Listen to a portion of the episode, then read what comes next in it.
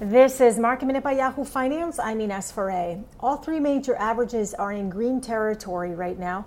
Ulta Beauty is in the green after its e-commerce sales increased more than 200% last quarter year over year. CEO Mary Dillon said she's encouraged by improving trends month over month. And Boeing says it found two distinct manufacturing issues with the fuselage of the 787 Dreamliner. It told the airlines operating these planes to set them aside so they can be repaired. Boeing says it told the FAA about the issue and the agency is looking into it. Gap reported its quarterly results with revenue falling 18%, but Athleta was the outperformer during the quarter. BMO raised its price target on Gap to $16, calling it a solid print. B of A upgraded Gap to neutral with an $18 price target.